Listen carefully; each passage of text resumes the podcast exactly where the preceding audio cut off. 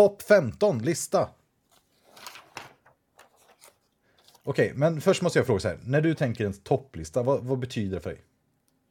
Jag har tänkt de spel som rankar dem i den ordningen att jag tycker de är, jag vill spela dem så att säga. Ehm, det var något jag insåg när jag såg vissa andras listor att, att ehm, man skulle också kunna tänka sig typ det jag anser vara ett bra spel. Ehm, Ja. Vissa kan ju dala lite, till exempel som jag nämnde Legacy. Legacy-spel kan ju vara så att man tycker de är jättebra i två, tre gånger, och sen, eller kanske lite mer än så helst. Men, För- men att det sen går ner för att man liksom känner att ah, nu är jag klar med det. Om, om, för, för jag tänker så här, om, om man skulle jämföra med en topplista på film, Mm. tycker du det är ungefär samma sak? Nej, det är, det är ju inte samma. Eller jag brukar inte tänka samma, för att en film dömer jag ju oftast just ifrån för någon annan som ska se den första gången. Jag tänker inte så här om jag, vilken film vill jag se om. Men det är ju Nej. för att spel spelar man ju mer om än vad man ser om en film. Okej. Jag, jag, fa- ja, men jag fattar, för jag tror att jag har gjort en helt annan lista. För min lista är mer som en filmlista. Jag tänker så här, Mm. vad är ett, en bra spel för mig? Just det. Eh, Agricola till exempel är inte jag så sugen på att spela, men för mig är det ett fantastiskt spel. För mig jag har spelat det 200 gånger kanske. Just det. Så jag har inte något jättebehov, men jag tycker fortfarande att det är ett eh, fruktansvärt bra spel. Mm. För mina ofta vill spela listor är ju också sådana spel som jag kanske bara spelat en gång som jag vill spela fler gånger bara för att jag är nyfiken. Men jag tror kanske inte Ja. nöd- nödvändigtvis det är ett jättebra spel. Nej, det är väl några enstaka som på listan skulle kanske åka ner eller upp beroende på det. Men det är ju ändå inte, om jag tittar på listan så är det inte några klockrena är att den här hör absolut inte hemma, det är bara en nyhetsbehag-grej liksom. Ja, men jag fattar. Jag, jag, fattar Mm. jag fattar. Så vi har lite skillnad på listorna. Ja, För min är, lite, min är lite mer klassiskt laddad. Vilka spel tycker jag, vilka spelupplevelser tycker jag varit bäst någonsin kan man säga kalla min lista för. Ja, just det. Eller vilka spel anser jag vara geniala spel och tycker är roliga att spela. Mer viktad av mina personliga värden än vad jag skulle rekommendera till alla. Jag kan till exempel säga att jag kan inte lägga 18-17 som jag fortfarande tror är ett vansinnigt bra spel för väldigt många personer som gillar ekonomiska spel. Men på min lista har den inte hemma för att den inte passar min smak. Mm. Så man kan inte säga att det är topp 15 rekommendationer heller, utan det är topp 15 av mina egna privata spelupplevelser som jag tycker jag har haft med spel. Typ. Mm. Just det, och jag lägger då till som jag vill. Spela. Ja. Ja. Boom! Plats 15. Vad har du där? På plats 15, där har jag, eh, ska se, eh, Brass Lancashire faktiskt. Jag var nära att uttrycka mig som eh, mina kids gör, men de säger inte LOL längre. Men jag är Brass också på plats 15. Nej, Jo. men, men eh, du kan, vad är det du tycker är bra med Brass? Jag gillar det här att du har en, eh, liksom, eh, en rolig interaktion. Att du kan, du kan eh, ta kol av någon annan eller stål av någon annan och sådär. Men du får någonting och den andra får någonting. Ibland vill man det, ibland vill man inte. Man vill absolut ha kvar det där kolverket för att bygga järnväg. Eller så vill man att någon annan ska ta det för att man ska få poäng. Så att säga. Då är den svåra frågan till dig. Är här Martin Wallace bästa spel? Det är det bästa spelet på min eh, lista i alla fall. Vilket betyder att Brass Birmingham är lägre för dig än Brass Lancashire. Jag har faktiskt gjort så att jag, eh, jag valde, först valde jag så här, vilket tycker jag bäst om? Och då mm, i år så blev det Brass Lancashire och sen så tog jag bort Birmingham från rankningen för det blev så knöligt tyckte jag. Ja, för jag har bara skrivit Brass här. Jag har inte valt. För det är som sagt, jag har fått för mig att jag gillar Lancashire bättre. Men jag har, bara- jag har spelat det kanske tre gånger medan Birmingham kanske spelat 25 eller 20. Mm, jag gillade Birmingham mer ett tag men sen när jag spelade på tre med eh, en granne som bor i närheten då kom vi fram, eller det kändes interaktivare Lancashire. När vi spelade Birmingham så var vi lite mer uppdelade och körde vår egen grej och påverkade inte varandra så mycket. Det kan ju vara det partiet bara. Men... Jag gillar inte, jag gillar inte balansen i Birmingham heller. Jag tycker att eh, det har spelat så pass mycket att den här... Jag vill det mellanlandet, att jag, jag är inte speciellt bra, men jag är inte speciellt dålig. Jag väljer inte att bygga lådor till exempel som en obrukbar strategi i Birmingham. Det går inte att vinna om man spelar mot någon som är okej. Ehm, och det tycker jag, jag vet inte. Det blir lite, det, många spelupplevelser som blir lite tråkiga med Birmingham just för att det är några som går strategier som inte går att vinna med. Och sen vet man Mm. att går man re, jättemycket räls och järn och lite kol och öl framförallt. Så då Mm. får man automatiskt mer poäng i dem. Ja, Och näst-. Och jag brukar försöka säga det till alla jag spelar med och de lyssnar inte. Och sen så förstår jag att det finns ju säkert det. När alla spelade och, och tävlade om det, då öppnar spelet upp sig och man måste gå lite kotton och lite sådär. Men dit når inte vi våra partier, utan det är jag och en till. Då kanske det går de saker man kan och en av oss vinner. Mm. Och därför är jag väldigt sugen på Lancashire. Men jag gillar hela den här lånemekaniken och att det är eh, väldigt viktigt med turordning i spelet. På många sätt skulle jag, tycker jag egentligen det känns som ett splotterspel. Eh, Ja, på sätt och vis. Ja, Jag tyckte det var jättekul när vi spelade sist. Då var det min kompis han spelade mycket mer. Han hade så mycket lån så han fick i princip ingen inkomst. Eh, Medan jag hade tvärtom. Jag hade ganska hög inkomst, behövde inga lån. Men vi slutade på ganska jämn poäng som jag Mm. minns det i alla fall. Eh, jag tyckte det var kul att det var så olika strategier men ändå så Ja. hyfsat lika. Ja, men kul. Eh, plats 14 då? Eh, där satte jag Sidewheel Confluence. Mycket på grund av... Eh, det har jag ju bara spelat en gång då, i och för sig. Men, Det är så eh, jäkla var- kul att du har plockat med det här. För det känns inte som ett Fabian-spel alltså. Nu har jag fördomsfull. Ja, Det var ju väldigt roligt. Spela på åtta, mycket förhandlingar. Jag gillar ju ändå förhandlingsspel. Liksom. Ja. Ehm, och det, det blir ju episkt när man är, när man är åtta pers. Och går runt ett bord och försöker deala till sig lite grejer. Liksom.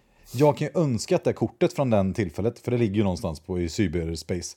Men alltså när man ser det här, två bord som är ihopställda med kort överallt! Liksom. Och det, man bara så här, okej, och så tänker man så här när man kollar på kortet, tänker man så här, man behöver nog inte läsa på de där korten. Och sen bara, jo, de, de behöver man kunna. det är liksom, De ska man kunna. det är helt sinnessjukt spel alltså. Ja, ja, men det, det berätt, ja, jag trodde jag tänkte att jag hade berättat om det med det avsnitt som försvann, men det är så jäkla kul att min kollega Keith vann spelet med typ världens bästa taktik, måste jag kalla det. Just det. Alltså Vi att, pratade om det när du var borta faktiskt. okej, att han liksom ställde sig upp och gick runt med resurser i handen. Ja, och jag var lite deppig över att jag också gick runt. Men jag förhandlade sämre än vad han gjorde. Det är sant, gjorde det faktiskt. Och jag satt Ja, stilla, det var jättedåligt. Jag bara, Nej, extremt, eh, ja, men väldigt, väldigt kul spel. Alltså. Jag är sugen på att spela det flera gånger. Det, det. Min eh, nummer 14 är en gammal klassiker. Mm. Som är, tycker jag, eh, lite som klassisk litteratur på något sätt. Man, eh, Börjar man spela brädspel så tycker jag man någon gång ska prova Puerto Rico. Ah, Och jag tycker inte man ska spela en gång, jag tycker inte man ska spela två gånger, utan gärna fem gånger minst. Det är som så att det är, ett, det är ett spel som är väldigt... Det man, man väljer en action som man gör lite supervariant av och alla andra får samma action i turordning. Och där spelar ju turordning extremt stor roll.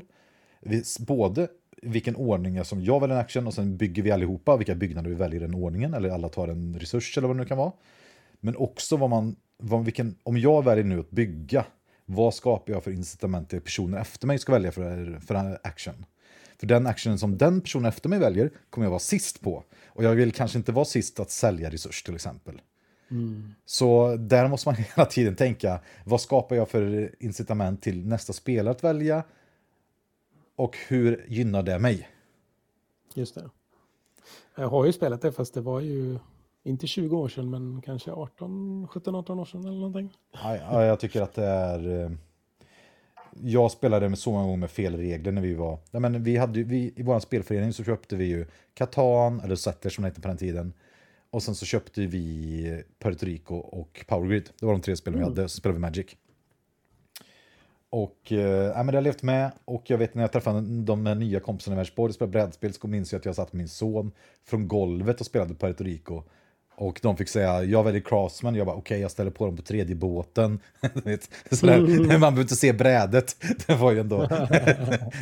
och, och, för mig var det lite naturligt. Man hade ju spelat spelet ändå 200 gånger eller vad det var. Så, men för dem, de var ju moderna brädspelare som har spelat alla spel för en gång per år. Och då blir det väldigt stor skillnad. Nej men Puerto Rico är ett fantastiskt spel. Jätteinteraktivt. Det är katastrofalt första gången någon är med. Alltså är man tre spelare och man tar med en fjärde så vinner den automatiskt sitter efter den. För att de väljer fel grejer. Ja, de väljer fel är grejer. för den. Ja. Konsekvent. Alltså det är jättekänsligt spel. Men det gör också att det passar perfekt om ingen har spelat det. Så är det bara att köpa in det och så var fyra personer spelare. Super, superintressant. Enkla regler, går snabbt. Jag tror man kan damma av det enkelt på en och en halv timme. Funkar. tycker vissa på 5, jag tycker katastrofalt på 5. Mm. Funkar bättre på 3, till och med bra på 2. Då blir det som schack. Ah. Det är ingen slump i spelet. Nej, just det. Det var väl ganska tidigt med det. Eller, ja. det, det, är ju en tidig hit så att säga. Bland, Mm. eh, Undrar om det här kom ut så här 2003 eller något sånt kanske. Ja, 2002. Så 2002. Mm. Power Grid kom 2004. Så det är ju ja, många klassiker där. Ja, nej, men verkligen. Så det är min plats 14. Plats Mm. 13 då. På plats 13 så eh, vad heter det, la jag faktiskt eh, 1848, även om jag bara spelat en gång. Jag tyckte det var väldigt roligt. Ja, vad talade för 1848 mot alla andra spel? Och är det ett spel som om man inte spelat 1806 kan man börja med det? Jag funderar på det om man kan det. Det, det är ju lite knöligt, vissa grejer, men det är lånemekaniken som jag själv inte riktigt fattat eh, i den här Bank of England. Jag gillar ju den, det konceptet att man kan tjäna på lån, så att säga. Om, om det går dåligt för många företag så kan man profitera på det. Det, det, det konceptet tycker jag är lite roligt. För speltiden kändes väl okej för att vara ett... Absolut. Eh, Det tror jag. Den kan man, det kan man nog klara på tre, fyra timmar kanske. Max. Kanske ännu fortare om man väl har kommit in i det. Vi var ju lite nya på, på en del när vi körde. Plus att vi tog paus för att göra langos och lite sånt. Men jag tror vi klarade det på typ fyra timmar ändå. Men och- det som var så bra tyckte jag med spelet, att det, det både, för det är 1806-spelen är uppdelade i två delar. Det ena är en aktiemarknad och det andra är att tågbolagen åker runt och lägger räls på karta. Mm. Den här area control-grejen. Eh, och båda av dem var intressanta i spelet. Så det var intressant Ja. egentligen genom hela spelet tycker jag. Verkligen. Ja, men Alltså- det håller jag med så här, allmänt intresse per minut, om det fanns en sån mätare i spel, så tycker Mm. jag att 1848 var nog ett av de högsta i 1806-spel. Jag tror att det hamnade så högt också för att det var en sån positiv överraskning. Jag hade trott att det var lite för operationellt och inte liksom min grej riktigt. Men jag blev väldigt positivt överraskad. Ja, kul. Mm. Min, min plats 13, jag tror inte du har med det på listan. 1848 tror jag att, eh, har jag inte med på min lista. För att jag, ja, jag har spelat för få gånger helt enkelt. Mm. Eh, min, det här är ett spel som vi har recenserat i podden. Jag blir lite förvånad när jag tittar själv och det ligger på plats 13. Oh. Och det är Great Western Trail av Alexander Pfister. Ah. Och det som är intressant med det är ju att man kan lyssna på ett avsnitt. Det är nog ett av de mest populära. Ehm, det är ett fantastiskt spel tycker jag. Alltså just det här, det påminner lite om Terra Mystica, de här spelen, att man ser i början, det här vill jag åstadkomma den här matchen. Och sen så gäller det att vara taktisk från den punkten. Mm.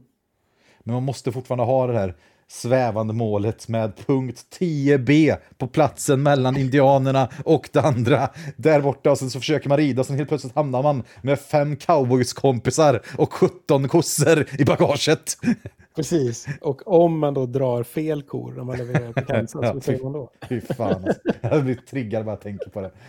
Ja, det har, det har ju vissa brister det här spelet, det har ju det. Men jag som vanligt har vi kommit på en variant, så nästa gång vi spelar det, det är ju en sån cool, en eh, dold lek, man bygger en liten egen lek som är, ja, man optimerar hela sin plan runt det, man försöker minmaxa kring den. Men jag har en plan om att man ska få dra vilket kort man vill i leken, eller se den eh, öppet. Mm. Okej. Men, eh, ja. Okej, ja, du får inte dra vilka du vill, utan du ser vilka som kommer. Ja, man kan ju testa vilket av, men jag tror det bästa är att man bara ser sin lek, vilken ordning sakerna kommer. Mm. Just det. Så det blir en slump att man randomiserar sin hög, men sen får du operera med full vetskap om den. Ja, okej. Det kommer ju göra att du vill ibland dra kort mer än andra actions och sådär. Ja, ja. Ja. Så det påverkar nog vilka actions som blir bra, men absolut. Och jag tror nog nästan bara spelet skulle bli bättre. Det är intressant att det har kommit en ny version av spelet som jag har suttit och tittat på. Ehm, du sugen? Jag, jag såg en lång post på BG på typ fem sidor och någon som gick igenom varje enskild förändring utifrån en vad som säga, ett kompetitivt setting, hur det skulle påverka och gav poäng till de olika strategierna i spelet. Alltså, det. alltså GVT har en väldigt så... Tävlar Falang- man väl i det? Ja, ja. Mm. Och eh, ja, det var intressant att se. För Fister har ju misslyckats att balansera spelet flera gånger. Mm. Sådär, och expansion. Ja. Så det är intressant, men jag tror jag kommer köpa nya versionen. Även om Mm. jag inte spelat det så mycket. Vi får se. Plats 12. Ett spel som jag, jag hoppar, jag tar två i rad här. Nej, Ja, ta, det. nej, Ja, ta gör du. det. Ta, ja, nej, ta du. Ta en tolva här nu. Det är bättre. Okej, där la jag Hansa Tonica. Vänta lite, jag måste ju fråga dig. Vad gillar du i Great Western Trail? Jag tycker det är ett mysigt spel. Um, som, jag har spelat en del med min fru, det är trevligt. Um, det är liksom, men jag spelar inte kompetitivt. Vi pratade om det när vi var borta faktiskt. Men just att för mig är det lite det som Martin inte vill att det ska vara. Att det är liksom, man sitter och skickar lite kor, bygger lite byggnader och ja, sådär. Så, Ja. Sen så kanske det hade blivit något annat sen, men jag tror att det är lite för låginteraktivt för mig att vilja spela det på det sättet. Men samtidigt vet jag att spelar man det väldigt kompetitivt som ni gör, då blir det väldigt interaktivt för att det blir så här, oj, placerar du en byggnad där? Ja, Och ja, Det är jättemycket. Liksom. ja, ja, men det är verkligen ja, det är intressant. Liksom, för det var ju ändå den diskussionen vi hade. att Kommer anspänningen från spelet själv eller metat? Eller liksom, Mm. nej, intressant. Ja, men, och vad hade du på plats 12 sa du? Eh, han sätter tonika. Han sätter Eh. tonika. Har jag på plats 10? Kan jag säga. Oh! Härligt. Men det är ju roligt. Det är, det är ju, jag, jag har ju konstaterat att jag är fullkomligt urusel på det. Jag spelade ju det med, eh, vad heter det, Peter från eh, Tyskhelg. Just det. Eh, när han kom hit så kom Henrik, eh, trollet Henrik hit också och även Henrik från Göteborg. Och så spelade vi det. Och jag tror vi spelade två gånger. Han vann båda gångerna och jag kom nog sist eller näst sist. Så, men jag, jag jobbade upp mig lite grann liksom. Men den viktiga frågan är ju, vem satt före dig? eh, jag har sett före Peter tror jag båda gångerna.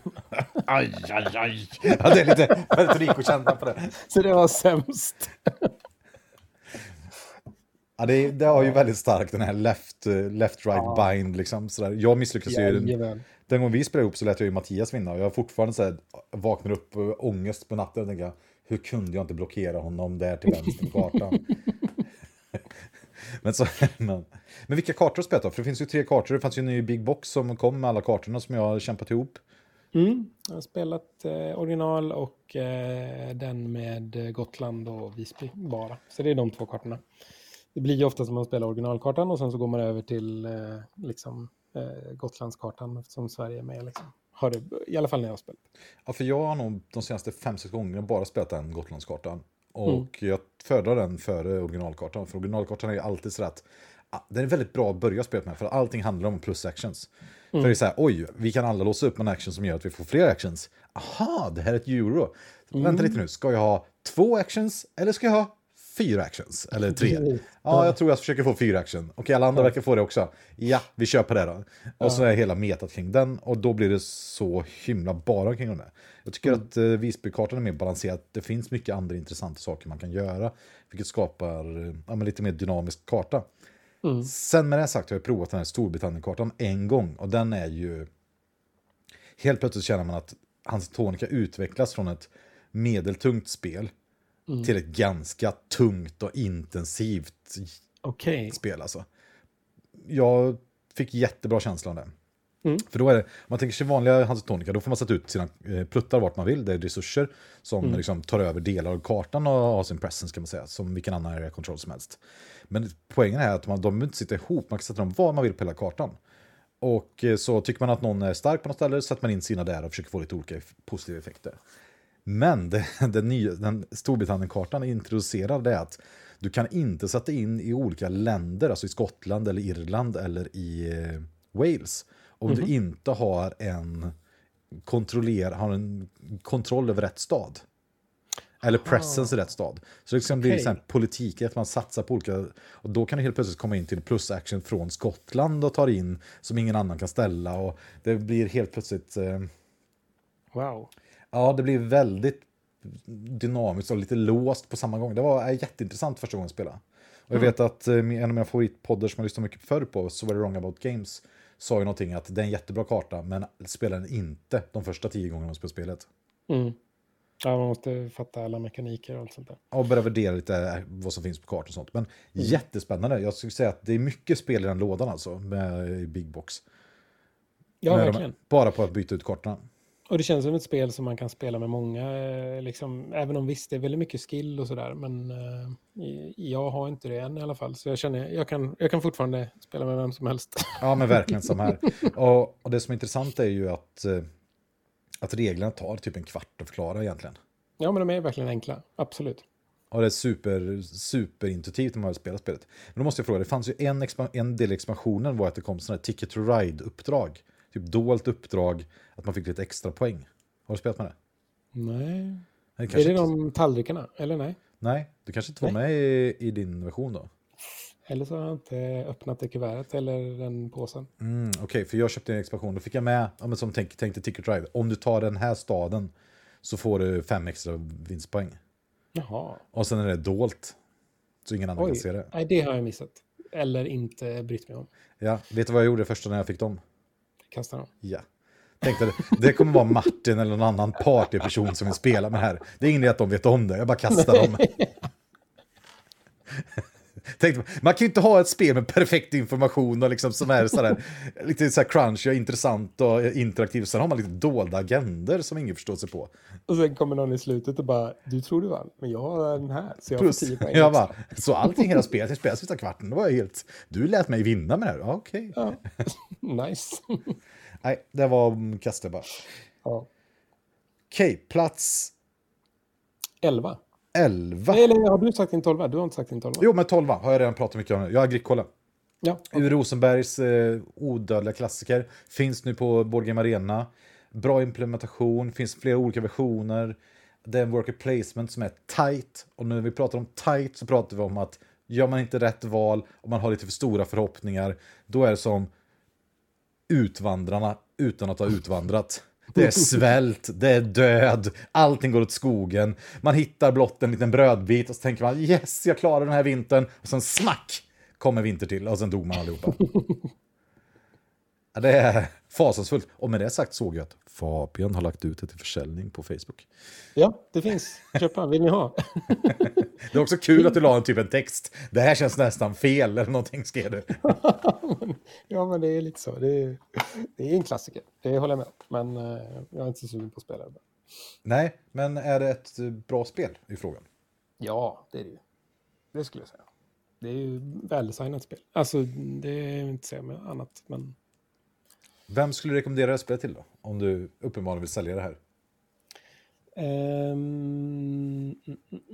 Gillar man worker placement som man kan variera lite i komplexitet, du kan ju spela det utan alla worker cards och få ett ganska enkelt familjespel. Mm. Typ. Det finns väl till och med i en family edition. Eh, men som man kan, verkligen kan växa i med alla de här liksom, olika däcksen. Jag har för mig att det är en interactive deck, en komplex deck och en något annat. De blandar man ju bara ihop första gången man har fått spelet och så kör man. Ja. Vara. Och sen draftar man lite. Nej men jag håller med. Det är ju, är ju verkligen... eh, Det är ganska tungt till slut. Mm. Alla de här ja, korten kan jag har- tänka mig. Sådär. Nej men kul spel. Mm. Eh, och frågan är då, jag kan ju ta min plats 11. För jag har Ja. ett så här familjespel här, eller så att säga samma familj. Så är frågan om man ska ha med dem. Caverna, det är ju Uwe Rosenbergs uppdaterade Agricola. Som jag brukar ha under Agricola. Så det är lite av en, eh, en markör Okej. här att Caverna är högre på min lista. Ja. Men eh, Caverna är samma sak förutom att det inte är lika stor press av själva spelet. Att mat är inte lika stor grej. Vilket gör att man har större frihet. Och större frihet i det sättet brukar folk säga då att det är lite lösare i kanterna. Man får göra lite mer saker och det blir lite mer maxande. Men det jag upplevt när man spelat många gånger att snarare att det krymper igen och det blir hårdare och mer konkurrens för att okej, du, det är lite så här, okej, du har en större ekonomi, men då är det en större ekonomi att optimera. Mm. Så helt plötsligt blir det en superstor ekonomi du ska försöka optimera och det är liksom tension från första sekunden, precis som i Great Western Trail någonting, för du vet att jag behöver få 150 poäng eller 160 poäng i den här setupen. Just det. För att det, man blir så utmanad. Och då jag tycker att handlingsutrymmet är ännu roligare. Det finns en jätterolig expansion. Som har det mycket märkliga saken att det inför ju typ Terra Mystica-krafter. Att det är jätteasymmetriska krafter till alla olika spelarna. Och, Okej. och ja, man har olika såna fan, det är en sån fan-made expansion från början. Mhm. Man har typ troll eller eh, halflings eller någonting. Med superasymmetriska förmågor. Vilket gör att det blir mycket enklare för nybörjare. För då har de lite så här, oj, jag behöver nog satsa på saker i min gruva. För det är Mm. dvärgarna bra på. Just det. Medan för de som har spelat som jag kanske spelat 70-80 gånger, oj vad kul, nu får jag prova de här jättekonstiga förutsättningarna. Hur ska jag spela Mm. spelet då? Då funkar inte mina vanliga 10 olika strategier eller någonting. Så det är en sån jättekul eh, expansion att upptäcka på nytt. Eller börja spelet med också. Sånt är trevligt faktiskt. Om man gillar ett spel och så kan man expandera det på, i full, ordets fulla bemärkelse. Att liksom det får lite nytt liv. Så att säga. Ja, och ett spel som oväntat nog funkar jättebra på sex spelare. Det är oväntat. Det är kanske det vi skulle haft på tyska. ja, vi, vi, vi hade ju som en sån gimmick att vi skulle bara, åh, vi kör det här veckan innan midsommar. Kaverna på sex, det var fruktansvärt. Och sen laddade vi upp med öl. Och sen, och sen var det så här, ja, det var slut efter två och en halv timme. Och det var, ja men, intressant, tight och kul liksom. Bra flow. Mm. Ja, men det är roligt. Sjukt tyckte jag, men eh, ja, så är det. Härligt. Ja, ska jag dra min elva då? Jajamän.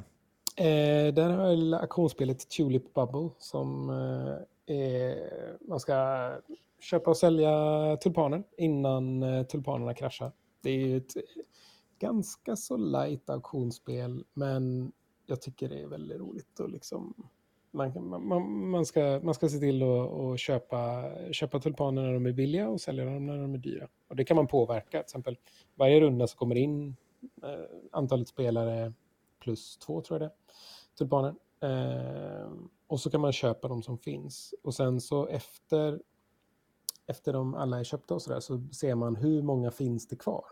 Den färgen det är minst av går upp i pris, de färger det är mest av går ner i pris och så vidare. Sen finns det också ett slumpelement såklart eftersom det är ändå en marknad. Så då kan, ja nu kraschar eh, vita tulpaner eller nu går röda tulpaner upp eller något sånt där. Um, och sen kan man också belåna tulpaner. Så man kan, ja ah, jag köpte en tulpan för 20, det har jag inte råd med. Banken eh, tar, ger mig 20 och så lägger man dem på kortet. Då får man inte sälja dem förrän man löser det. Men går då de tulpanerna upp till 40, ja då kan du då har du ändå tjänat 20 så att säga. Mm. Det, är liksom, det tar en 45 minuter och sånt där, ganska snabbt. Um, det, är trevligt faktiskt. För det är ett spel som jag har kollat på flera gånger och typ av alla personer jag pratar med, det är väldigt få som pratar om det här spelet. Du är en mm. av dem. Och jag ja. blir lika intresserad varje gång. Och jag tycker ja. det är kul liksom med settingen på något sätt. Om holländska tulpanmarknaden. Ja, det är något nytt. Det känns lite fräscht. Ja, men verkligen. Men mitt problem är bara det du säger på slutet. Mm. 45 minuter, ganska light. Och då tänker jag så här, men ja. tävlar inte det då med två odödliga brädspelsklassiker, Modern Art, Chicago Express? Jo, jo, men de är högre upp. men de är, och jag inser nu på min lista att jag har glömt Modern Art, vilket är ju helt sjukt. Alltså. Det är ju sånt, jag spelade det här om dagen, alltså. det är ett så jädra bra spel. Alltså. Ja, det är fruktansvärt bra. Och när man märker dem var sådär, hur kan någon göra upp en aktion i det här skeendet? Så bara, Hold my beer. ja, det är ju sådär. Man blir kallsvettig när man har en dold aktion. Man bara, oh. Sådär, det, ja, men, oh, Okej, jag ska inte prata så mycket om moderator om du har den senare. Men, men okej, okay, om Tulip Bubble är liknande de spelen, ja, då får du bara köpa det. Det är väl ja. inte så mycket mer med det. Okej, min plats 10 var det va? Eh, 11. 11. Caverna, eller det var Commander, just det. Just det så tian har jag sagt, tia. Hansa Teutonica. Och just det, så var det. Jag tycker det som jag ska sista säga med Hansa Teutonica är ju att jag tycker det är nu inser jag när jag kollar på min lista att jag har många spel som är bra på fem, men det är ett av världens fem bästa spel på fem spelare. Ah. Och det är därför ja, det, det var så bra på tysk helg att jag tycker att jag, jag har skrivit upp min lista på topp fem eh, där Hansa, Chicago Express, Great Zimbabwe, 1830 och Indonesia. Mm. Keyflower också blir väldigt bra på fem. Bu jag bara bra att ha. Bra att ha, liksom. man behöver ha mm. Egentligen är det som så att jag skulle vilja ha en topplista på spelarantal. Just det. Så bästa trespelspel, tvåspelarspel, fyrspelspel, femspel är väldigt olika för mig. Det finns ju en sån eh, tjänst som eh, där du kan, om du har din samling på BG så kan du säga vi är så här många, vi har spelat spel som har en vikt över två eh, vilket ska vi spela? Och så visar den vilken, vilka som är högst rankade av din spelsamling på just som är bra på fem. Då. Sen är inte det hela sanningen, man kan ha egen åsikt och sådär, men det mm. kan vara bra input. Ja, men intressant. Vad har du på plats 10 Där har jag Barrage. Barrage, vad gillar du med det? Eh, jag gillar att det är um, så knepigt och jag inte riktigt har förstått det än. Jag tror det är lite som Hansa Teutonica. Det kan vara så att jag, om jag någon gång löser de här spelen så tycker jag inte om dem längre. Nej, så, så illa tror jag inte det. Men jag gillar liksom det här att du har eh, vatten, vatten som flödar som påverkar lite andra spelare och du kan Eh, du har det här knepiga hjulet där du lägger in resurser som kommer tillbaka fem turer senare om du inte låser upp massa rotationer, vilket man såklart gör. Eh, vilket när man börjar spela det känns så här, hur ska jag någonsin kunna få Ja, det här? Det kommer inte hända någonting. Men när man väl kommer in några rundor så bara oj, nu snurrar den tre gånger här utan att jag behövde göra så mycket för att jag har fixat en motor som löser åt mig. Ehm, så att det hoppas jag får spela mer i år. Det, ja, jag gillar det. Det funkar ju bra på tre, men även om det kanske... Jag vet inte hur det är på 4-5, det kanske är ännu bättre. Jag tycker ju att jag det på fyra, det på tre och spelat på Mm. två också i sig. Eh, för mig är det ett solklart fyrspelsspel. Mm. Det, det är fortfarande bra på tre. Jag tycker Mm. expansionen är nästan ospelbar på tre, för expansionen gör att det finns lite nya områden man kan utforska, eller så här, nya mekaniker att utforska. Som Ja, gör att det inte blir lika tajt om platserna i work placement-delen. Just Eh, Men på tre blir det då att man tappar lite den interaktionen på work placement-delet och har bara kvar interaktionen på kartan tycker jag nästan. Mm. Ehm, ja. Nej, men jag tycker det Barrage är fantastiskt. Jag har pratat om det så många gånger i podden. Mm. Eh, jag gillar att det är liksom Terra Mystica, den här med att man skårar olika runder. Man måste, men i Barrage känns det nästan som att man måste sikta in sig. Jag ska skåra runda 3, 4, 5. Ja, just det. Och sen så försöka bygga upp. Och just att man blir så straffad i Barrage på kartan. Mhm. Det är så fruktansvärt brutalt. Och, att, och just att man, man måste inse, man måste spela det som man spelar de här andra spelen. Vilka incitament skapar jag för att någon ska bestraffa mig om jag sätter ut på det här stället? Mm.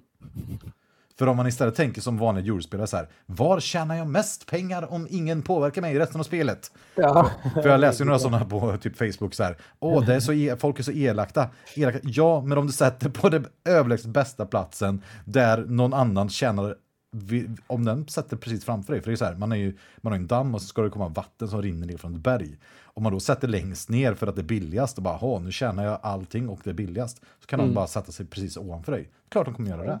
ja, det är klart. Då försvinner det vattnet. Då försvinner det vattnet och de får det. De får allting. Plus att de dödar en spelare. Och då Ja. är det så här, ja, jag kanske inte kan sätta längst ner då istället. Nej, det, nej, det, är- det är härligt. Jag har inte spelat det på jättelänge och jag är jättesugen på att spela det. Jag har det tydligen på plats 5 på min lista, men det ska jag säga, min lista är att ah, topp 15 är ganska, jag ska säga topp 10 i alla fall är väldigt, kan vara på vilken plats som helst egentligen. Ja, det, det, det blir ju mycket så faktiskt. Det är plus minus fem platser i alla fall. Det ska man inte vara så, så knivskarp. Okej, nian. Nian har vi faktiskt Modern 18. Ah, det är så bra alltså. Ja. Vad är det bästa med Modern Art tycker du? Det är hur, eh, hur länge spelet lever. Just det att du får ju mer poäng för varje runda som går eftersom ekonomin i spelet ökar Som eftersom varje tavla blir värd mer. Så det, visst, det går att spela bort sig i början och sådär, men du kan genom att lyckas deala lite lätt på slutet komma in rätt bra och det är kanske egentligen inte det jag gillar mest. Det jag gillar mest är nog, nu när jag tänker efter, det är nog just det här att du får ångest för vilka kort du ska lägga ut och vilken typ av aktion. Och sen så har jag börjat tänka mer och mer på att man kanske vill spara sina bra kort ett tag för att, just eftersom det jag sa, tavlorna blir mer värda. Mm. Då kanske man inte vill lägga massa dubblar första rundan när de bara är värda 10, 20, 30. Kanske vill ta den senare när de kan vara värda 90. Liksom. Ja, jag lägger ju alltid min favorit i det, för det är, det är så kul att just att det är, är fem olika typer av aktion. Det är dold aktion, där Mm. alla lägger ett dolt bud, ett, ett bud. Det är fast auktionspris, man säger ett pris och sen får, går man i turordning, alla får acceptera eller inte acceptera. Den som Den är accepterar får köpa det. Eh, och sen har vi eh, Pauls Öppen. riksdag som jag kallar liksom eh, öppen, Mm. att alla bara så ropar ut högsta budet och den som lägger högsta budet den får det. Det. Eh, till slut, alla får buda över hur mycket de vill. Och sen har, har man, eh, fastnar det mer? Once around också. Once round ja, alla får lägga ett bud och bjuda över andra. Just Och det är så intressant i det spelet att det verkligen visar att hur, hur information är så betalar så olika mycket. Att, Mm. att en dold aktion kan vara från usel till briljant i olika Ja. skeden av spelet. Ja, verkligen. Och, och liksom att man bygger på folks rädsla och folks, mm, liksom vad de har ute och vilka incitament man skapar och det är så intressant, man måste samarbeta med andra personer. Mm. Jag insåg sist jag spelade att det var, eh, det är nästa, inte lekbyggare, men det spelar jättestor roll vilka, vilka kort man har kvar på slutet av spelet. Ja. Jag, jag hade ju kvar bara konstnärer som skulle bli nollvärda, eller de hade inte, De hade inte fått några Innan priser på sig tidigare. Och så hade jag några plusettor på en där jag bara hade plusettan. Som- För jag hade fått dem typ sista Mm. rundan eller något sånt där. Då Ja, det är här, inget ja, vidare. Nej, det är värdelös sits verkligen. Ja, det, ja, det, men det är så otroligt intressant. Vi har ju börjat spela med öppna pengar de första rundorna för att folk som är nya ska kunna se lite ekonomin funkar. För det är Mm. ändå väldigt svår, eh, ointuitivt ska jag säga första, för i alla fall för mig och för många andra jag spelat med att, att, att man kan säga så här att direkt man vinner, att man är auktionsförrättare, säljer ett konstverk. Den som vinner konstverket betalar till auktionsförrättaren, alltså spelaren direkt. Vilket gör om man har basexemplet att en tavla kan vara värt, vi säger 50. Köper jag en annan spelare för mm, 40. Så Mm. tänker jag så här, okej då kan jag gå plus 10. Det verkar ju bra. Men jag Mm. gav precis den andra spelaren 40. Precis. Så den spelaren gick ju plus 30 mot mig om mina planer slog in att den kommer vara värd 50. Mm.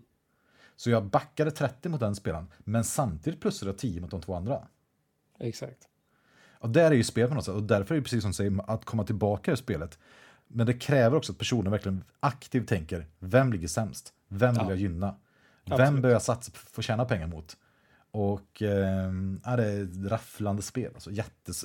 jag, jag tror nästan att alla spel jag äger så känns det mest svårspelat tror jag. Det känns så Ja. tekniskt utmanande på något sätt. Ja, och så priserna är så...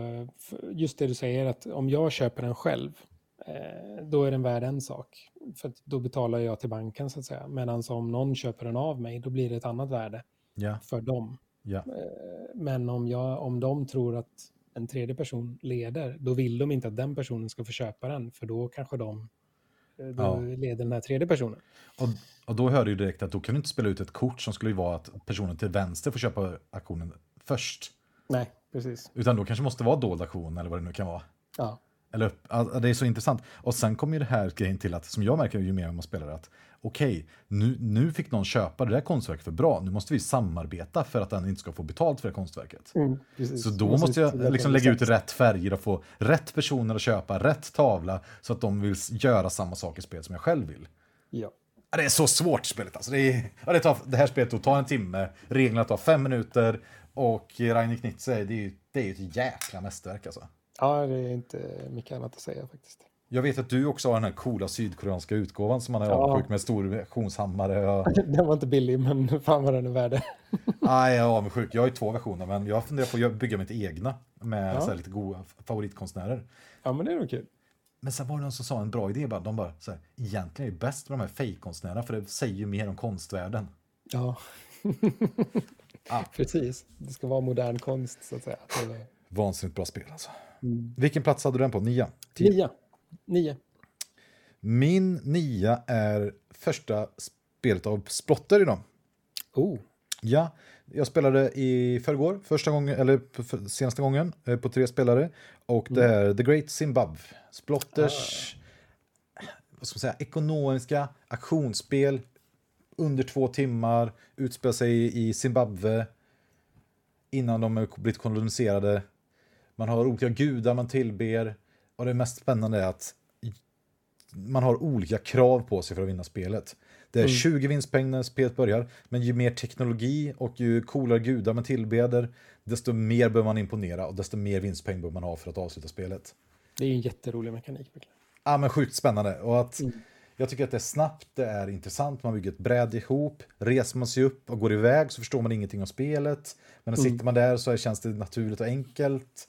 Och eh, jag är nog- jag är ju bara bra saker att säga om spelet. Jag tycker det är eh, superbra helt enkelt. Ja, det är verkligen ett spel jag vill spela med. Eh, Jag har ju köpt det, så att, eh, det finns möjlighet. Det, och jag tycker att det är bra på 2, 3, 4, 5 spelare. Ah, Det är bra på alla spelantal. Väldigt olika. På två är det kanske, då är det ju schack på något sätt. Fast med varierad setup. Så det är ju, ja, är otroligt bra alltså. mm. ja. Och som alla andra spotterspel som jag tycker de nailar att varenda sak man gör i spelet påverkar spelet. Mm. Allting spelar roll liksom. Det är...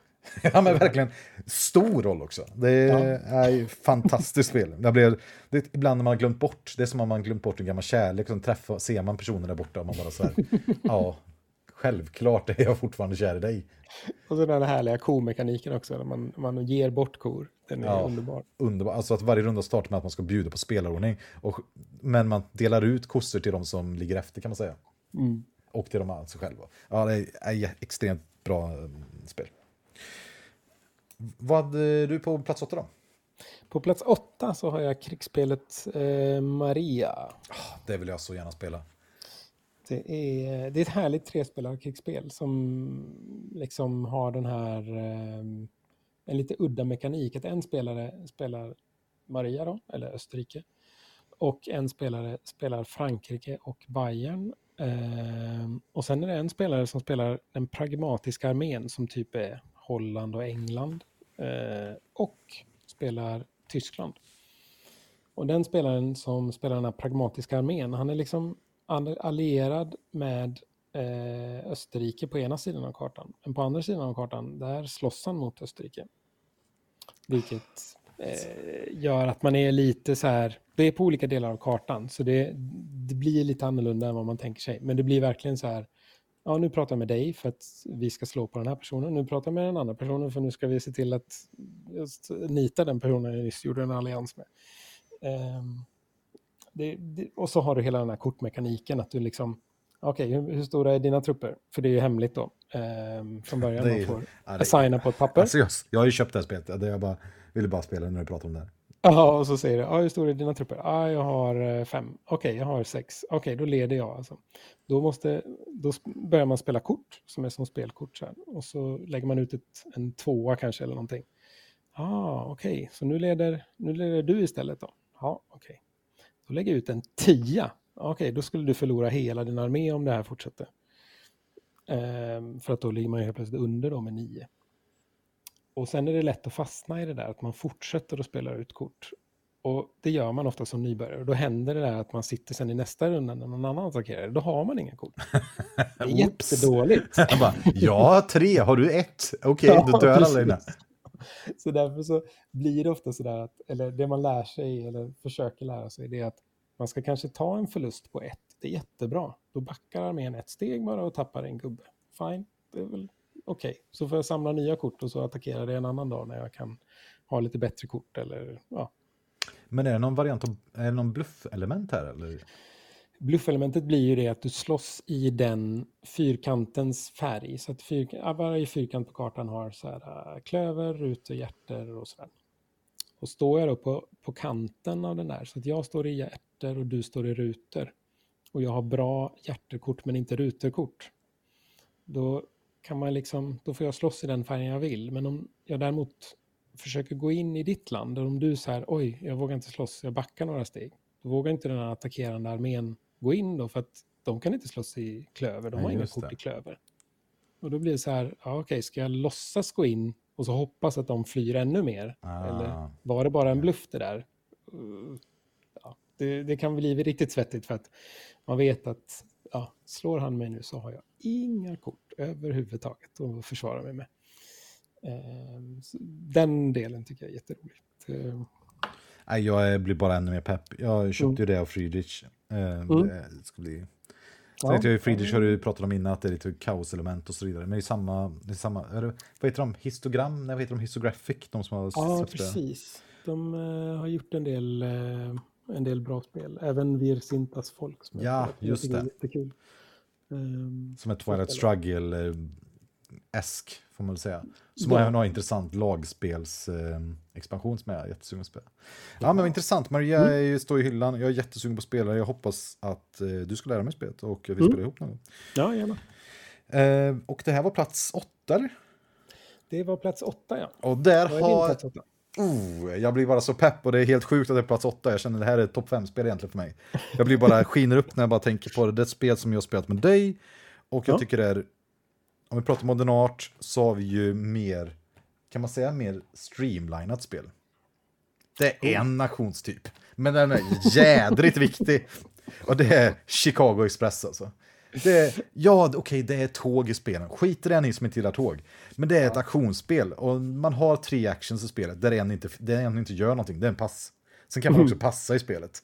Det är aktioner och bygga incitament. Det är två olika actions. Och sen kör man. Spelet ska helst vara klart på en timme, beroende på hur mycket man tänker tar det lång tid. Och där spelar varenda sak man gör roll. Alltså, ja. Varenda spänn man har spelar roll. Och inte nog med att det är ju den som har mest pengar, men som vinner i slutet på spelet. Och jag har ju varit med så många gånger när jag spelat spelet att folk har färre pengar när de avslutar spelet än när de börjar spelet. Mm. ja, det är sorgligt. Men, ja, men det är, så här, det, det är en, en chockerande sak ändå. Att hade jag inte gjort något i hela spelet, mm. då hade jag haft mer pengar. Just det.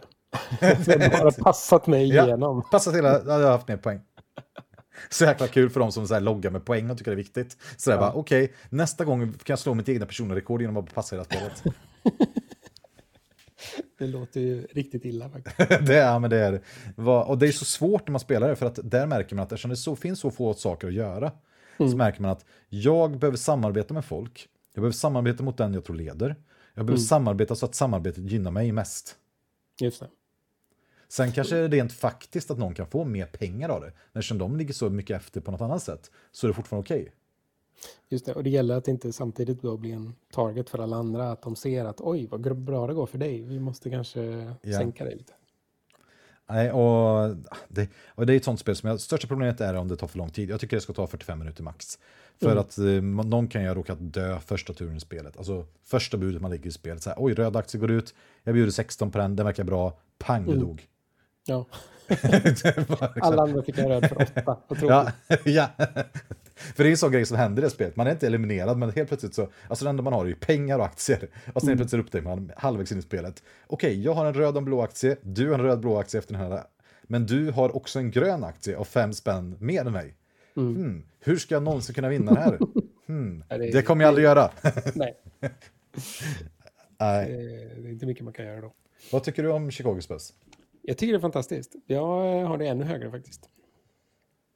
Så det, att, ja. jag säger, det här är ju topp fyra material för mig. Mm, ja, verkligen. Det är det. Absolut, jag håller med. Jag fattar inte ens vad som kommer kunna komma. För. Du, nej, vänta lite nu. Näst, sjuan som ligger här är absolut sämre. Jaha, okej. Okay. Men det är för likt de som ligger högt så det, ja, det dras ah, med. Jag förstår. Ah. Vad har du på plats åtta då? På plats sju, eh, åtta var jag Maria. Eh, ja. Plats sju så har jag Mind Management som ja. jag tror eh, är väl den eh, mesta, vad ska man säga, nyhetsbehag på hela listan. Av de jag har nämnt, tror jag. Så egentligen årets överraskning kan man säga nästan? Eller ja, positiva, positiva överraskning? Ja, men verkligen. Det kommer ju 2021. Eh, men det är ju liksom ett sånt där hidden movement-spel där man måste försöka gå in i huvudet på den som flyttar runt den här hemliga agenten som går runt och försöker rekrytera folk. Men om man, tänker, om man jämför det här mot de här som man spelar, typ Scotland Yard och vad heter det, mm, Jack, Jack the Ripper. Mm. Vad skiljer sig mot de spelen? Det finns ju lite mer att gå på kan man säga. Du kan ställa man får ställa frågor om vilka symboler som det är, vilka har det varit på och så byggs det ut hela tiden. Eh, det är ju en grej som jag funderar på hur länge det kommer hålla, men den har ju lite legacy-aktiga grejer att om vi spelar mot varandra och så vinner jag, då får min sida en fördel, nej förlåt, om jag förlorar så får min sida en fördel till nästa gång vi spelar. Mm. Eh, och eftersom jag spelar med min dotter så är det väldigt roligt då att liksom vi kan balansera spelet. Sen så blir det ju typ att man vinner varannan gång för att det är ganska, det är ganska svårt och de här extra grejerna man får är ganska bra. Um, det blir liksom att ja, nu kan du lägga ut en tripwire över hela kartan som gör att jag vet när du går över den här. Mm. Uh, så för, runt det för jag tänkte precis säga det där, det låter som ett jättebra familjespel.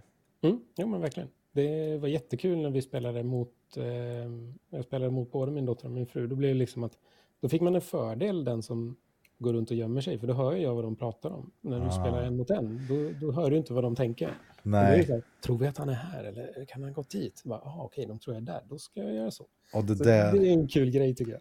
Det där är min absoluta favorit i alla spelsammanhang. Alltså när den person som sitter själv tror mm. en lyssnar in detaljer, men, så, mm. men som man som de två andra egentligen bara försöker vilseleda Exakt. Det är, ju- ja, det är fantastiskt. Det, får, får mig tillbaka till de här gamla tiderna när man spelar tecknet. Jag vet inte om du spelar kortspel när man...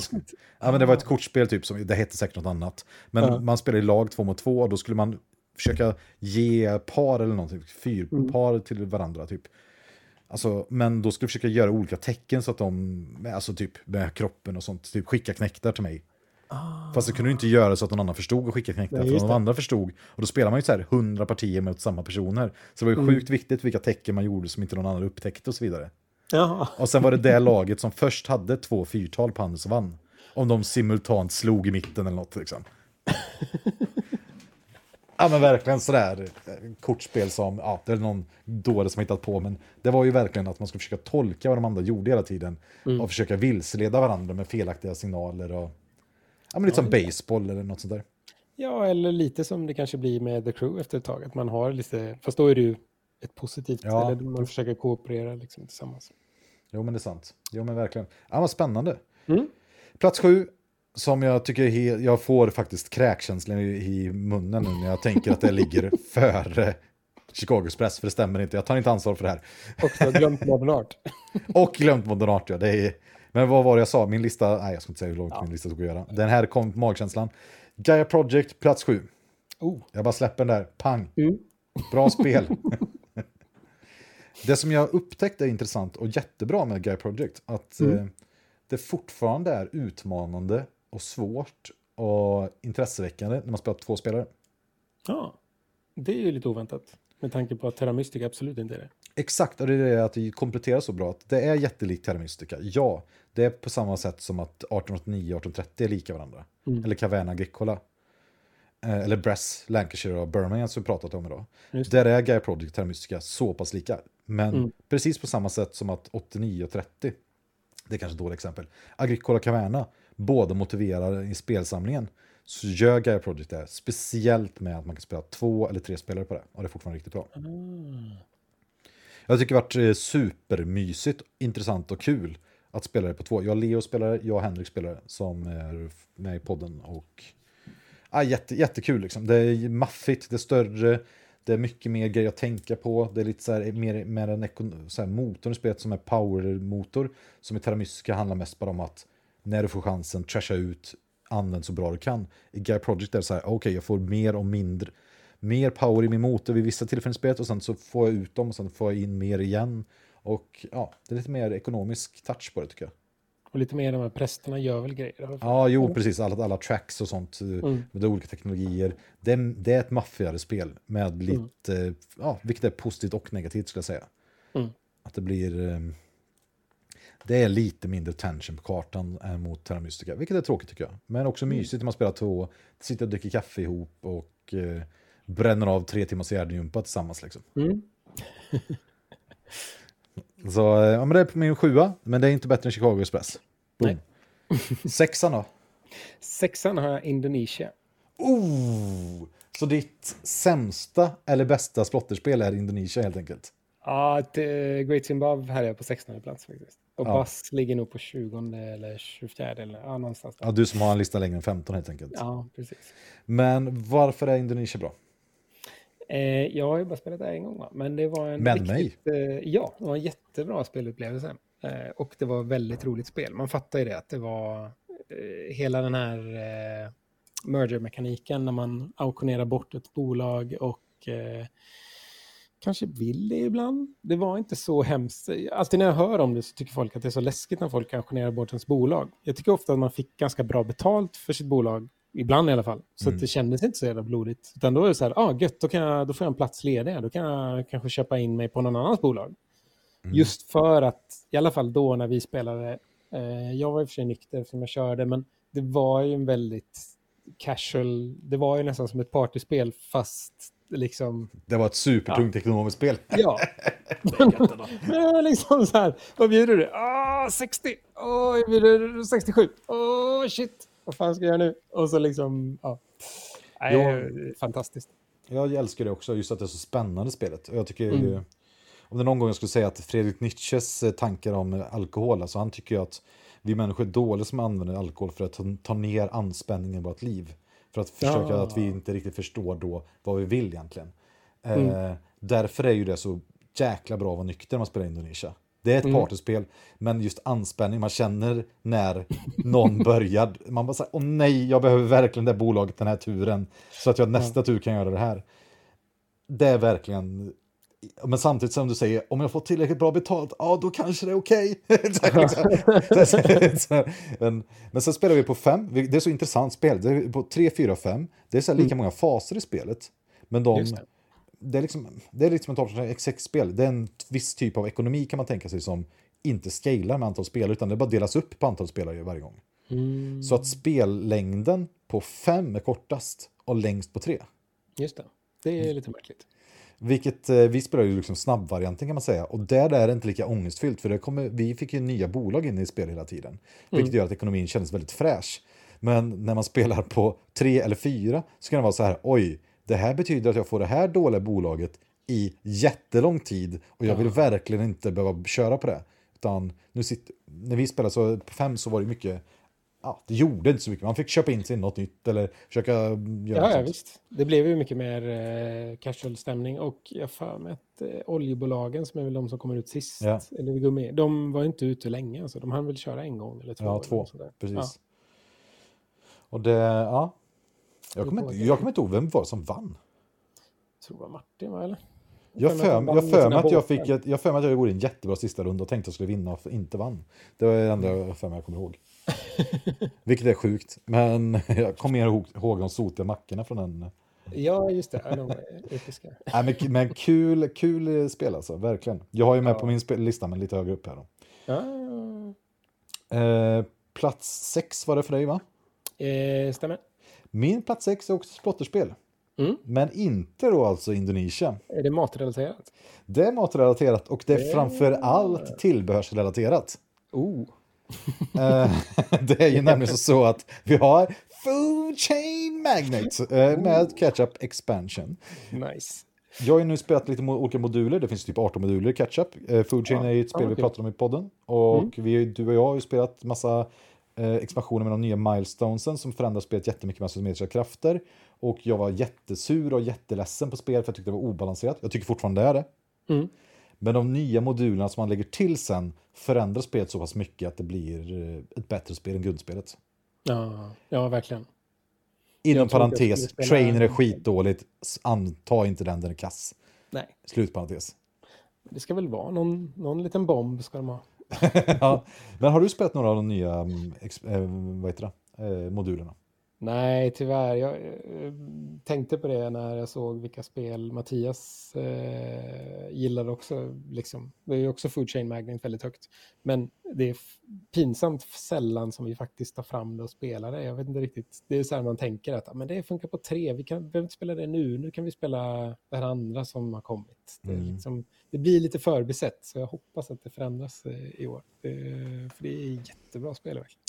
Men är inte det lite som en av de här fantastiska italienska neorealistiska filmerna som jag har i min hylla här? Mhm. Typ så här, vad heter de? Umberto Di eller Cykeltjuven eller... Ah, de Alltså, finns där liksom. De finns där, man vet de är fantastiska, de är ångestfyllda och svåra och Mm. inte egentligen så långa men liksom det, det är någon slags inre lite motstånd. Kan vi inte bara spela Lost Ruins of Arnak och ha, ha lite trevligt? Det är lite trevligt, ja. Det, det sjuka var ju att eh, vi hade ju det här episka eventet häromdagen när vi bara sådär, okej, vi, nu måste någon ta en buss, annars ska vi försöka ringa våra, olika partners och ha en sleepover. Gå, gå eh, en promenad, köpa drinktillbehör, blanda några whisky sours och börja spela food chain med alla moduler klockan tio efter alldeles för många öl. Ja, nice. Men då var vi också där när vi började packa upp, bara, nej det här är för mycket. Mm. Och sen spelade vi 18.30 istället helt plötsligt. Ja, det var då, det var så. Ja, det var så man fick det. Vilket är också sjukt, för det säger någonting om det här motståndet. Men Ja. Food Chain är ju ett fantastiskt spel och eh, jag har några nya i spelgruppen här som är supertända på det. Så Mm. vi har försökt sätta upp som extra träffar att vi ses och spelar Food Chain några gånger. Mm. Och ja, men det är jätteintressant. Kaffe, Night Shift Manager, superintressanta. Det blir Mm. kimchi, sushi och alltihop nästa gång. Ja, fan vad gött. Ja, det är ett mäktigt spel, fantastiskt alltså. Det är ett sånt spel man går och lägger sig på kvällen när man spelat och funderar på vad borde jag ha gjort? Hur skulle jag ha gjort det annorlunda? Ja, precis. Hur ska jag göra nästa gång? Och sen så det första man gör nästa gång är att sätta ut sin restaurang på fel ställe. Man bara, åh, jag har antagligen förlorat redan nu. Precis. Varför la jag den där? Varför la jag den där? Varför plats fem då? Chicago Express. Okej, Så att, eh, ja. vad är det som är det bästa med det här spelet då? Som inte jag har sagt. ja, du får säga vad du tycker bara bäst. Ja, men en sak som är kul, det är ju den här tajmingen med Chicago. Hur, hur ska man bygga till Chicago? Vem Just ska bygga till Chicago? Ska jag se till att du får bygga till Chicago? Eller ska jag se till så att jag får köpa den här Wabash-aktien som kommer ut? Den är ju ganska viktig. Att det finns en sån Ja. liten uh, McGuffin i spelet är ju väldigt roligt. Ja, väldigt spännande. För det som händer är att helt plötsligt avbryts spelet och man kör extra utdelning till bara de ägarna av det bolag som åkte in i Chicago som är den största stan. Precis. Och det är ju spelet supertajt med pengar så det är verkligen ja, det är jättesvårt alltså. Ja, det är ju det. Eh, och det... Jag spelade Irish Gage för ett tag sedan med några och blev liksom lite trött på att man måste, på grund av att du har det här att du drar kuber ur en påse, gör att du måste räkna om massa rutter hela tiden, hur mycket de delar ut. Ja. Det slipper man i Chicago Express. Det är bara så här, ja, du bygger till en stad, ja, då går man ut ett steg. Så det är liksom ingen, det är inte så mycket overhead som det kan vara i vissa andra cube rails, utan det är liksom, ja, du måste dela på hur många aktier som är ute, men det är liksom inte hela världen. Nej, samma sak som att spela Ride the Rails som jag tror var din kopia på tysk helg. Mm, precis. Jag tyckte det var ett spännande spel som jag spelade, men jag tror att 85% av all tid vi la i spelet var ju på att räkna revenue, alltså rutter Mm. och utdelningar. Ja, jo, men ni, ni byggde långt, men absolut, det är ju det. Det är ju verkligen... eh, Ja, Cubase, hela Cubase-genren är ju spännande. Men än så länge har jag inte spelat något spel som gör att jag vill spela, inte spela Chicago Express. Har du spelat Iberia Gage och de här?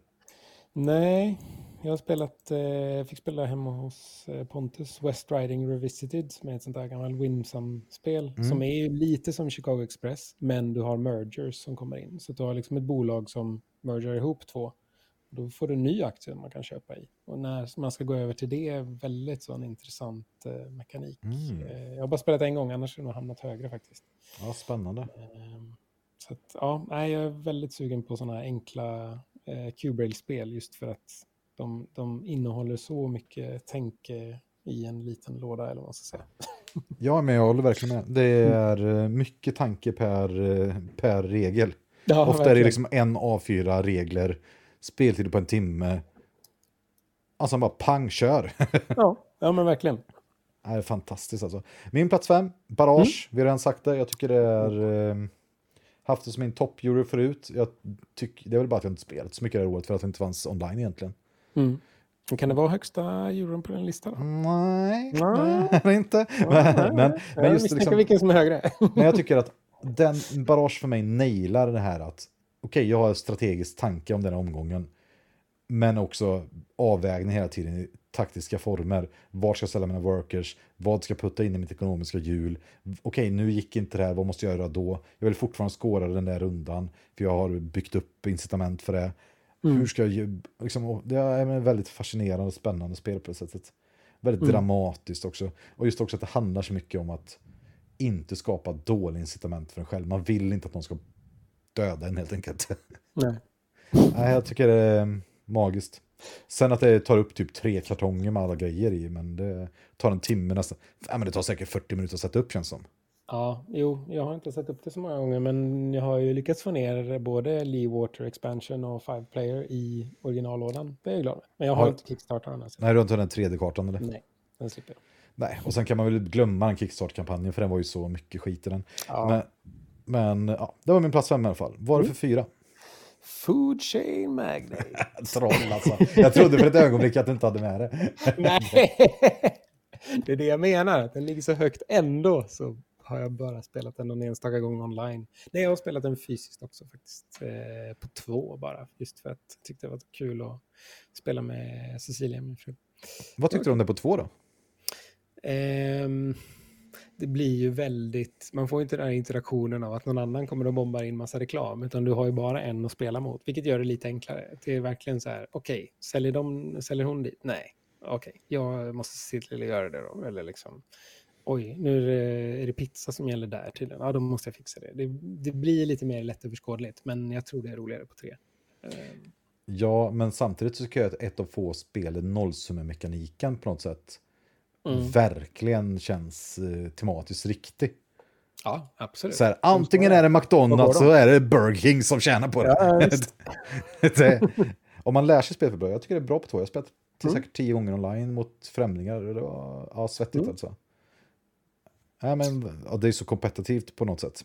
Ja, verkligen. Och vet du vad jag har på plats fyra? Indonesia! Indonesia. det, och det är ju ett, eh, jag tycker det är mest spänning per, det är så himla spännande spel. Alltså just, Mm. Det har den splottgrejen, allt spelar roll och sen har den downtime mitt i spelet, man ska börja räkna massa rutter som är tråkigt som fasen första Mm. gången man gör det, om man inte är van och inte spelar 18-spel. Samtidigt så är det lite skönt för det blir, det liksom, man har den här klassiska uppbyggnaden från film. Eller liksom dramatik på något sätt. Att du, du har presentationen, anslaget i början, alla får välja sina bolag. Och sen så börjar man se, vem tjänar egentligen mest pengar? Vad ska vi göra åt det? Och sen börjar det rampa upp, oj, oj, oj, oj, och nu kommer merch-rundan och där förändras hela spelet. Och sen så räknar vi ut vad händer i nästa fas. Och då så jag såg jag, jädrar vad den där personen tjänar pengar. Okej, då får vi ändra det till nästa tur. Och sen så börjar man igen. För när jag spelar online och det bara sköttes uträkning på den här operativa delen som gör att man tycker tar tid, då tappar man grepp om spelet. Ja, man hänger inte med vem, vem sålde till vad och vem Nej. gjorde det där. Och, ja. Och framförallt inte känslomässigt. Mm. Så man känner inte, oj, det där, när man börjar se fem till Martin, fem till Martin, fem till Martin, att han äger Mm. alla skepp eller all, allt ris som skeppas ut. Och man bara mår så jädra illa inombords över all den här spicen som manglas ut överallt. Och man bara, åh, hur ska det här kunna gå? Nej, Sen blir det mikrade risrätter till alla. Ja. nej, bra spel. Trea då, Trea, där är det 1849. 1849. Mm. Det är ju, och det är ett nytt spel för år va? För mig, ja, precis. Varför ska man spela 1849 framför något annat 1860-spel? Ehm, för man kan klara av det på tre timmar. Det är väldigt enkla rutter. Det är väldigt tajt. Varje, varje val spelar verkligen roll. Det är svettigt från början. Liksom. Man, man bjuder på de här första bolagen och håller på att liksom dö för att oj, nej, det, jag bjöd 160 på den här. Den är inte värd 160. Oh, de bjöd 165. Vi gick inte, jag kan ja, det är verkligen så. Men det är verkligen sjukt också um, hur tajt spelet är. Ja, Allting. och friheten i det här liksom att ja, oj, just det, teleporten, den vill jag ju ha. Då kan jag göra lite vad som helst sen. Men eh, ja. Och det är intressant också. Är det här ett jättebra bolag eller kommer personen stänga bolaget? Mm, precis. Vad, hur tycker du spelet skiljer sig mellan tre och fyra spelare? Då? Har du spelat det? Ja, det var, fast det var länge sedan nu. Jag har spelat det mest på tre de senaste gångerna. Men jag spelade på fyra någon gång i början. Jag minns det som att det var knepigare att spela mot en spelare för att ja, man var fler och det blev, det blev trängre Ja, på kartan. Eh, Ja, jag gillar det mycket bättre på tre också. mm, Det känns lite friare och mer elakt på det sättet. Liksom man, man har mer vapen helt plötsligt. ja, lite så. Precis. Och man blir ju fattigare också i början. Man Ja. på fyra, så man kan inte bjuda upp dem lika mycket. Ja, Vad min, trea? min trea har jag pratat så mycket om så jag kommer inte säga ett ord förutom Terra Mystica. Yes, där kom den. Där kom Terra Mystica, måste jag vara med. Vi har pratat om. Samtidigt är jag lite på down-period. Jag låter alla mina synkrona partier bara dö ut och fissla ut just nu. Oj, Jag måste ta ansvar i mitt riktiga liv känner jag. Jag kan inte ha 20 partier igång. Det är det verkar rimligt. så... Nej, det är, det är ett fantastiskt spel. Det är väl värt pengarna. Jättekul. Det är bara att köpa. Mm. Plats två då? 1830. Alltså jag måste, då borde jag kunna, ja vänta, jag, klart jag vet vilket ett ett är. Det har jag vetat hela dagen. Det har du vetat hela dagen, ja. Det är väl Anis andra spel. 1830, ja, det är kul för jag var med typ första gången du spelade. För Ja. du hade inte spelat det. Nej, det kom ganska sent. Och varför är, men för då tänker jag att jag spelade ganska tidigt och blev så fruktansvärt förälskad i det. Mm. Var, håll, då tänkte jag så här, håll- kommer det verkligen hålla för någon som har spelat då 17 andra 18xx-spel innan man spelade? Ja, men det gör ju det. För det är liksom, man inser att det, det behövs, lite som eh, Edvin sa på Tyskhelg, att det är liksom, 1830 är nästan bäst utan krom. För det behövs liksom, 1882 är ett jätteroligt spel, det är bra och sådär, men, men det behövs liksom inte där att du har en, eh, någon liten, eh, vad är det, Northwestern Rebellion och lite sådana grejer, utan det räcker, det, det räcker att bli över med komplexitet i bara den här standard initial auction, eh, få ut rätt bolag, använd det på bra sätt och liksom, eh, du kan köra en brun strategi och få många aktier. Du kan eh, försöka köra ett bra bolag på ett sätt och försöka få ett permanent tåg så fort som möjligt. Eller, ja, det finns väldigt mycket i det eh, som jag gillar faktiskt. Ja, så less is more. Det är det verkligen mm. man känner. Det är så ja, men verkligen. vansinnigt elegant. Och att det här spelet då kom 1986. Ja, det är ju galet av Trasham gjorde det. Och folk säger att åh, brädspelen har utvecklats så mycket. Man bara, ja, till det sämre. Precis. liksom. Och så pratar vi om liksom Villani som har gjort två spel, 1841 och 1849, som du har på plats tre och kanske plats ett. Jag ska inte gissa någonting här i förväg. Men uh, jag har ju 1830 på plats två också. Uh, mm. Det är när man kommer tillbaka till att spela, man bara känner, bara, vilket fantastiskt spel. Det är som det enda nackdelen med spelet är att det inte har den här varierade setupen som 49 har. Ja. Att jag tänker att när vi man spe, har spelat det jättemånga gånger så tycker man att det finns öppningsdrag och det tycker jag är lite tråkigt. Mm. Men de första 45-50 gångerna med nytt folk så är, finns ju inte det ändå. Nej. Och det kommer inte spela någon roll. Och jag tycker att där har man verkligen, när folk säger att man har kniven mot strupen på sitt spel. Mm har man inte spelat 130 så vet man inte vad man pratar om. Nej, Nej men verkligen. För, det, för liksom det, det lär en ju massa olika saker, som att ja, man förstår varför man inte kan hjälpa folk att bygga bolag eller varför man inte kan betala överpris, för att där går man rakt av direkt i konkurs när man gör. Ja, exakt. Det är, eh, det är så det är så läskigt och öppet på samma gång tycker jag. Det är, och det intressant på tre. Jag vet att folk pratar om det så här, att det är för dåligt på tre någonting, men det är... Ja, men jag har hört många som tycker om det på tre. Eh, det är liksom... Det är, så öppet. Det är annorlunda. Ja. ja. Sen är det ju, jag tycker det är bäst på fyra, men det är ju mm. superintressant och jätteknöligt på fem. Och på mm. sex så tycker jag att det är Chicago Express med krom. Mm. jo men verkligen. Ja, men på sex så har man inga, alltså för problemet är att man har en startkassa. Och ja. på fyra kan man starta ett bolag, typ nästan alla. På ja, sex spelare kan typ två personer starta bolag. Eller mm. tre om man samarbetar. Alla, om man samarbetar, ja. ja. Då måste alla samarbeta, då vet man. Samarbetet krigsspel, där man själv inte har kontroll. Uh, det känns lite läskigt. det är lite läskigt, ja. Och då är det så här, jag köper en, jag provar att starta det här, vill någon samarbeta med mig? Nej, ingen vill samarbeta med mig. Oj, oj, det var nog dåligt. Ja. så då, det är så intressant, för då måste man inse att okej, okay, alla måste inse att det går sämst för mig så att de kan samarbeta med mig. Då mm. kan jag starta det bästa bolaget. För att starta det bästa bolaget när man går för bra för den, då är det ingen som hjälper den och då man kör. Ja, nej, det, är, det är härligt faktiskt. Ja, det är ett fantastiskt spel. Okej, men vad har du som nummer ett då? Och varför är det bättre än 1830? Um, ehm, det är 1841 och det är bättre för att det är väldigt roligt att pilla med de här bolagen i bolagen och just att du har så många roliga verktyg och det ändå inte känns så komplext. Ja, I alla fall inte när man spelar några gånger. Det är liksom inte... Det är enkla eh, aktioner man gör. Man, man gör liksom, köper en aktie, säljer en aktie, startar ett bolag. Eh, vad ska jag para på? Får man ju välja då. Och sådär. Så det är många komplexa, värdefulla val som gör att det är väldigt roligt. Och jag är ju så sugen. Jag har ju bara spelat en gång på sju, person, på sju spelare, vilket är ju helt vansinnigt. Ja, oh, det, det var synd att det inte blev av. Eh, du menar när jag gav bort min plats? Ja, det också, men även nu innan nyår. När vi. Ja, är fruktansvärt alla gånger, givetvis. Ja. Men, eh, nej, men jag är så otroligt sugen på spelare. Och det enda jag tänker att över tid, det är man funderar på, är de här kromet som vi pratade om, pratade om alla mm. de specialgrejerna, kommer de hålla? Liksom, är Precis. det kul för att det är kul att det är nytt eller är det mm. genuint bra mekaniker? För det är intressant att inget annat spel har ju de här mekanikerna. Ja, nej, det är faktiskt märkligt. Att det är det enda som har bolag i bolag. Jag tycker det är märkligt. Det, um... Jag tycker det är jättemärkligt. Jag fattar inte, mm. för att det känns mer, vad ska man säga, tematiskt korrekt. Ja, precis. Alltså, det, kl- Eh, eller, liksom, ja. Varför skulle inte ett bolag... Alltså, man vill ju ha ett öppet, fritt ekonomiskt system i sådana här kapitalistiska simulationer. vet inte om det kan vara det att det har legat så under radarn i utgivningsmässigt. Att du har liksom bara kunnat beställa det från Deep Thought Games i USA med liksom ett års väntan. Räcker det ens en gång?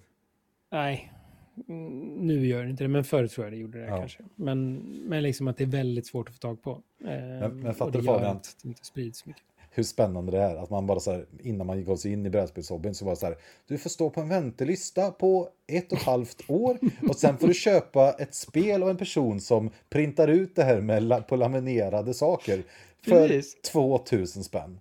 Och tycker du det verkar rimligt? Bara, ja, jag står gärna i två år och väntar på den här kön.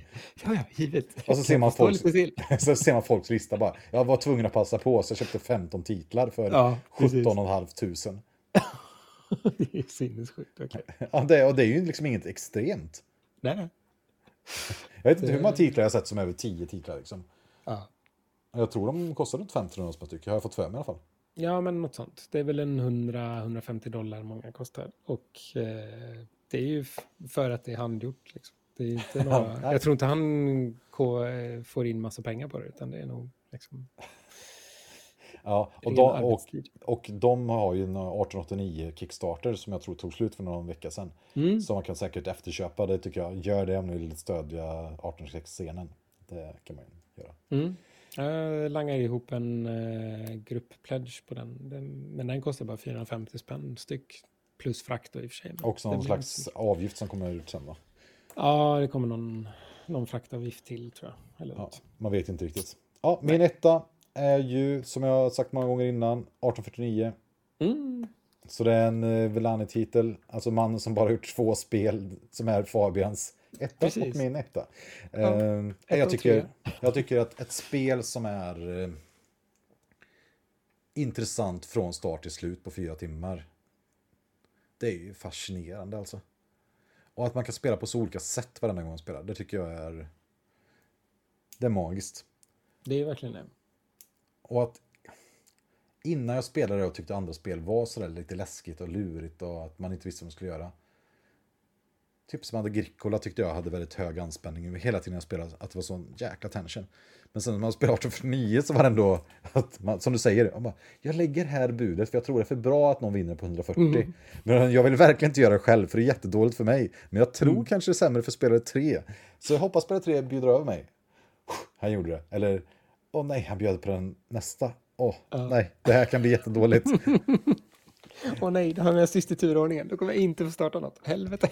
Och då får jag starta det här. Vad ska jag göra då? Bara så här. Och då får man bara gräva djupt i spellådan. Man bara så här, om jag nu har inte startat något bolag och låter det gå två runder, vad händer då? Då kanske jag kan starta det här andra. Ja, det är, Mm. Och just att man har tagit alla den stora nackdelen med 18 att det alltid är samma setup. Att man då säger, okej, vi har en varierad setup. Mm. Det gör att spelet tycker jag bara öppnar upp sig i något enormt. Att man känner inte att det finns ett optimalt startdrag för varje given omgång. Utan här är det bara pang, där är setupen. Nu försöker vi göra det här. Och eh, jag bedömer att det här brädet är bäst. Det älskar jag ju spel. Det är därför jag gillar Great Western Trail, Barrage, Termistica, Gaia Project, eh, Great Zimbabwe, Food Chain Magnet. Varierad setup med ingen slump. Det, that's, det, det är grejen. Ja, just det. Att man ser vilken setup det blir. Så. Ja, den får gärna vara varie- varierad. Liksom. Helt slumpad och sen så sen börjar spelet. Just det. Och det var spellistan. Okej Fabian, Ja. hur många nya spel tror du kommer ha på din topp 15 nästa år? Eh, Det är nog, eh, ska se. Är det mer än fem blir jag väldigt förvånad. Mer Jag än fem. min, jag tror det är mindre än fem. För jag vet ju att Dennis från vår Discord-kanal sa, jag frågade varför får man inte några bra tips någon gång när man spelar brädspel? Mm. Han var så här, jo för att det släpps så sällan bra spel. Ja men det ligger väl något här liksom, när det är de här, vilket är det senaste spel som släpptes? Ja, jo just Barrage. ja, Och sen innan det är Gaia Project så här, fyra år gammalt. ja, jo. Ja, ja. Tittar man på eh, min topp tre så är det ju ganska gamla spel allihop. Men, Eh, för du har så här, var du 94, 92, 86. Ja, precis. Chicago Indonesia. Express kom 2007. Indonesia kom väl också då någon gång. Ja. Eh, Och 2007 Maria, känns ju nytt nästan. ja, Maria kom också 2007. Modern Art kom i 98, 96. Ja, Ja, något sånt. Food Chain. Food Chain är nog ganska nytt. Det är väl 2015 eller något sånt där. Ja, ja, det har kommit så många olika versioner. Jag ska se, jag googlar på det nu. Det kom ju... Hel... Ja, men 2015 va? Ja, Och så 2000. 2019 kom Ketchup. ja, så det är väl, okej, det måste vara det senaste då. Det är Barrage. Ja. Gra- Grace Vessel Trail är det 20, 2018 kanske? Mm. Mm. Jag tror ännu äldre, men 2016. 16. Ja, där har vi det. Okej, v- har du någonting som du önskar dig nästa år? Får jag sista frågan för idag? Så nu är klockan över 12. Eh, mer spel. 96 är inte tillräckligt. Vill du... nej, nej, nej okej. Ehm, spela samma spel flera gånger kanske. Och inte spela 96 nya spel. Hur många av dina spel på den här 96-spelet skulle du vilja spela igen tror du? Mm, men det är nog ehm, 40 kanske eller något sånt där. Det var ju många, en del av dem är sådana här spel jag spelade på SN och absolut inte vill spela igen för att de var inte alls min kopp te. Mm, ja. Ja, jag har nog det- nästan bara spelat spel jag vill spela igen i år. Ja, okej. Tror jag. Det är väl något enstaka spel som man kanske känner så här, oh, kul att prova men inte spela igen. Jag spelade Mm. Smartphone Inc tror jag. Eller var det förra året kanske? Det var inte så bra. Men ja, nej men för nästa år så hoppas jag få spela Maria. Hoppas jag Mm. får spela. Jag hoppas att jag... eh, Jag hop- hoppas få spela fler 1896-spel i live. För det har vi inte hunnit göra så mycket i år. Ja, det vill man göra. Det är en speciell känsla. Och jag hoppas även få ge vissa av de här spelen en chans till. Annars tror jag De som nästan... har varit besvikelser. Ja, ja, men typ, Mm. eller som man inte riktigt vet. 18-17 har vi spelat. Och sen undrar jag, jag har nog inget spel att se fram emot. För förra året hade jag ju Golem. I år Mm. har jag nog inget spel att se fram emot som ska komma. Eller va- Company? Jo, Nå, jo okej. Men, jo, jag har ett spel. Horseless Cargo. Ja, just det. Splotters nya spel om en bilfabrik. Ja, det är man ju lite sugen på. Trots att man inte vet någonting om det. Ja, vad behöver man veta? Jag säger helt seriöst. Jo, The Cost vill jag gärna spela också, för det har jag ju hemma i hyllan. Det ska bli kul. Just det. Men det sagt, mediokert år, helt okej. Framförallt skitkul att få träffa alla er och alla nya personer och spela spel med dem. Det är det som varit behållningen. Fått gräva ner sig i 1806-spelen. Spela Terra Mystica-familjen. Ja. 96 Riktigt nya spel. Ja. Vi tackar för idag och vi hoppas vi är tillbaka nästa gång med Martin. Och ha ett gott nytt år. Och god fortsättning med alla spel. Ha Tack det så för bra. idag. Hej. Ha, ha, ha.